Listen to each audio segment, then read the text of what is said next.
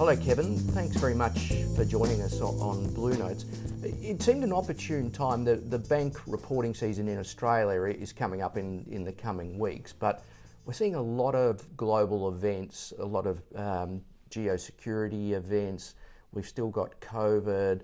We've got you know, the looming possibility of recessions in the nor- northern hemisphere. So uh, I thought it might be interesting just to talk about the risk perspective. You know, the, how do you sort of look at risk, you know, outside of ANZ at the moment, but in the world we're operating in? Yeah, good, good morning, Andrew. Good to be with you. And a really interesting question because it is uh, quite a, a, challenging set of circumstances we face at the moment. So you've got geopolitical pressures, you've got economic pressures, um, you know, a whole lot of factors playing out. So if I, if I stand back and I look at what are the key ones that we think about, uh, and we look at, you know, clearly you've got, um, from a geopolitical perspective, you've got some challenges in Eastern Europe with Russia, Ukraine, the resultant impact on, on energy and food prices. Similarly, over the last few days, we've also seen, um, you know, some increased rhetoric as it relates to Taiwan out of China, um, off the back of, you know, um, Nancy Pelosi visit a couple of months ago, resultant impact on China US relations, impact on the semiconductor sector, also impact on Australia, right? There's a lot of things mm. playing out on that front. We've also seen, you know, and some of it driven by, by some of those geopolitical factors, um, increasing inflation, increasing interest rates globally. I think the Federal Reserve in the US has made it really clear that it expects to see uh, interest rates continue to increase until it brings inflation on, under control. Um, I think in the UK recently we've seen, you know, the government make some interesting decisions from a tax perspective. Unclear how they're going to fund it. Resultant impact on the UK government bond market, or the gilts as they're known, and that's had an impact on confidence, plus potentially some second order impacts around those who, who support and buy into that market. And you know, even if I think about, you know, gas pipelines in Europe somewhat, somewhat unclear as to what's actually happened with some of them. OPEC cutting oil as well. Um, so all of those are, are the types of risks in a global context that that we consider, we look at. Uh, they influence our appetite settings.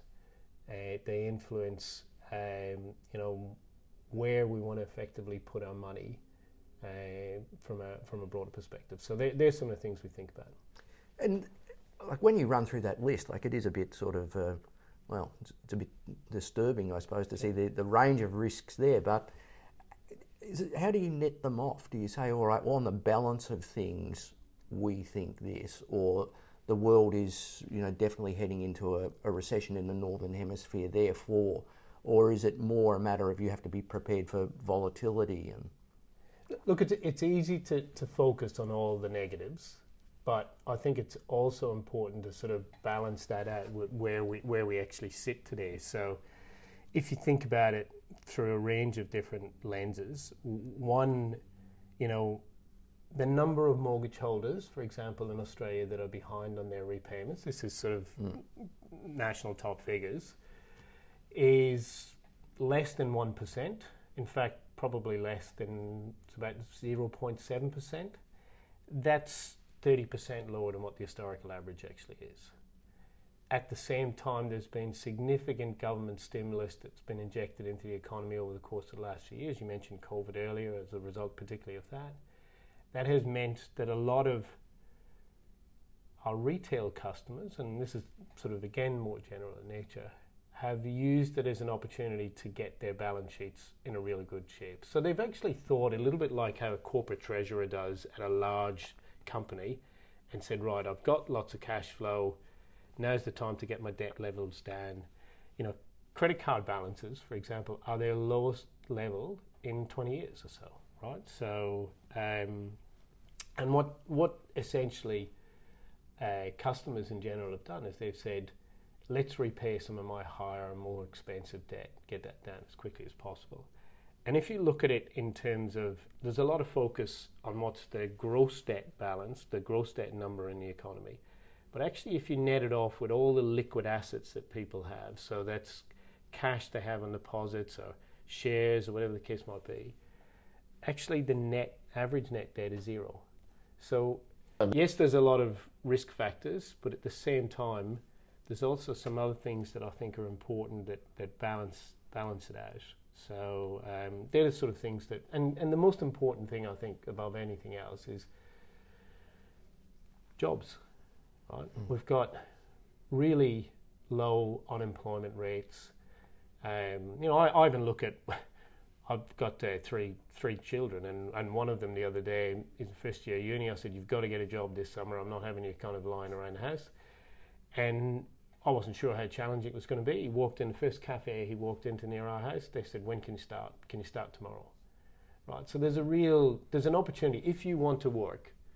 I, I think for most people, and there's obviously certain ex- exceptions, but for most people, there's plenty of work there, and not only that, you can get you can potentially work in a couple of places too as well. So so long as people I think have jobs and the security around that, you know, we're in a we're in a reasonable position as well. So whilst you've got the uncertainty, you've got to balance it out with the, you know, where we're at at the moment. Uh, it's an interesting question then of, of, of timing because if you looked at it as a snapshot today, the Australian economy, to a lesser extent the New Zealand economy, but still New Zealand, and also in Asia, you would say, and I think this is true in the corporate world too, that you know that sort of net asset, net debt position is robust. People are looking good, and yet on the horizon down the track, you're thinking, yet there is these uncertainties. So it is is a sort of two part picture, isn't it? Look, it, it most definitely is, and you, you, know you touched on sort of companies there. I, I, think corporate balance sheet in Australia and New Zealand has probably never been as strong as well at this point in time. Um, so you've got retail balance sheets in a really good position, corporate balance sheets in a really good position. Clearly, we've got a budget coming up sometime soon. The government's going to obviously look at ways in which it can alleviate some of those cost of living pressures, but at the same time, how does it make sure as well that it keeps its budget under control? So all of those factors are, are playing out. They're, um, it makes the job, to be perfectly candid, of a chief risk officer an interesting one and a challenging one because you've got to make sure that you don't pull a lever too hard in any one direction or ease too quickly in another direction too as well. You've got to try and find that that balance to navigate through. And that um, that horizon is quite long term, isn't it? I mean, a typical interest rate cycle like the one that the Fed is embarking on is 12 to 18 months. I think you know in uh, Australia will probably follow suit. Maybe the interest rates here will peak a, uh, peak a bit earlier, but we're talking about that sort of outlook now stretching out a year, two years, presumably, and the geopolitical one is even longer term. I was going to say exactly that. So I think certainly interest rate environment are expectations, and I think the broader economy and most commentators would suggest it's probably a 12, 18 month type time horizon. Whilst we've seen, you know, New Zealand start a little bit ahead of Australia, but whilst we've seen over the course of the last few number of months, you know, significant increases in interest rates, I think there's some more to come. The interesting thing for me was you know, how to interpret the RBA's recent decision to sort of in Australia to go from 50 down to 25. Is that essentially them saying, let's just see as we get through over the next few months what that impact ultimately is? Uh, but I think, as I mentioned earlier, the Fed, you know, European regulators, UK, have made it pretty clear that, that they're going to push the rates to a level where they believe that they can get inflation under control. So I think it's a 12, 18 month mm. time horizon. Those geopolitical matters I think elements of it can be solved in the near term, but ultimately they're longer term considerations, absolutely. And one, uh, and w- one we've touched on, but while it is still an extremely serious disease with daily impacts, uh, the economic impact of COVID uh, appears to have sort of alleviated somewhat. How do you, you look, and again, obviously, terribly people are dying still you know, every day, but economically, the impact seems to have settled down. Yeah, look, uh, and, and your comments are right. unfortunately, you know, there have been, you know, a number of people recently who have obviously passed away, but but as a result of it, I think though that most of us have got used to the concept of actually living with it, and it's part of our, our everyday lives.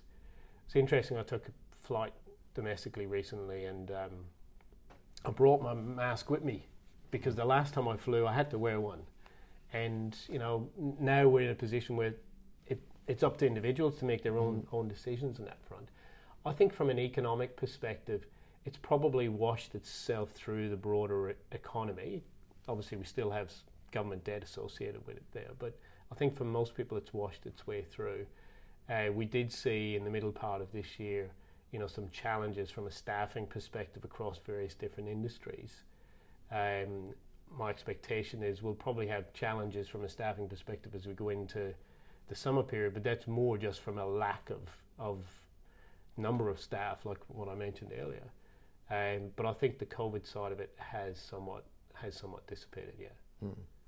And the other uh, factor that that's particularly high uh, at the moment in people's minds is cybercrime. Um, I mean, it's been an issue now for several years, and we've had some, you know, very serious breaches and things. But in Australia, at least, there's been a, a couple more recently. How does cybercrime and the growing cybersecurity issue factor in your thinking? Yeah, look, look, I think there's a range of different what I'd refer to them as emerging risks, but probably newer risks than the more traditional ones that, that we think about. Cyber is certainly one of them, cyber and its resultant impact through fraud and, and even financial crime for that matter too as well. Um, it's been a, a, major focus area for us for a number of years. We have a, a dedicated team of people that's sort of their job is to protect the organisation and, and our customers and various stakeholders. Um, it's clearly got some more attention given, you know, over the course of the last number of weeks, there've been some some major breaches uh, at other organisations. I think what it has meant is that Australians more broadly are now more aware of when their data, when they've been asked for information about themselves, and are ask, starting to ask questions about how that data is being used. And I think that's actually not a bad thing uh, at all. I also look at other risks that are sort of I'd put in that emerging category too as well. You know, clearly, climate is one of them. Um, it's you know, you know, as we look at in Victoria, sort of over the course of the last week or so, in certain parts of Tasmania and, and southern New South Wales, you know, you've seen a significant flooding event. We've had that also in northern New South Wales and in southern Queensland wasn't that long ago that we were talking about bushfires, right? So I think these weather events and their resultant impacts on the communities and our customers are going to become, you know, even more important considerations for us. The other one, I was fortunate. I went to to Europe uh, with a couple of colleagues, sort of in the middle of the year. Um, and one of the things that became obvious from talking to institutions and regulators and investors in European context is is biodiversity is also another key emerging risk. So that's biodiversity as a result of, you know, whether that's species extinction mm. or de- you know, decline or degradation of forests or whatever ecosystems, and that's you know I think going to be a continued focus for us um, and an emerging focus for us. And then sort of all of that flows back to obviously ensuring that as organisations we conduct ourselves as it relates to all of those risks in, in the right way. So there's sort of some of the the other emerging risks that we're considering. Mm, and it's particularly telling you, you talked about different levers. So the, the challenge is at the moment, you know, as far as the direct environment is looking, it is quite robust, but then you've got to factor in these, these broad risks, whether it's COVID, climate, whether it's interest rate risks, but you don't want to sort of pull one lever too hard or ease off too early so that's the challenge at the moment, presumably. Look, it, it absolutely is. And one thing that sort of sits in the back of my mind is that it's actually 30 years since there was a really serious downturn in Australia. So you've got a lot of individuals and a lot of small businesses and companies who, you know, people who work there haven't actually experienced a real crisis. And bankers. And and I was about to say there's a whole lot of people working, you know, in institutions like our, our own who, who haven't gone through that either. And it's, I think that's an interesting challenge for all of us, how we're going to, to navigate our way through all of that. Mm. Well, thanks very much for your time today, Kevin. That, that's been fascinating um, and it will play out over quite a period of time. Indeed. Thank you, Andrew. Thank you for listening to Blue Notes. This podcast was produced by the Blue Notes editorial team with music by Kevin MacLeod. Blue Notes is a publication of ANZ Banking Group.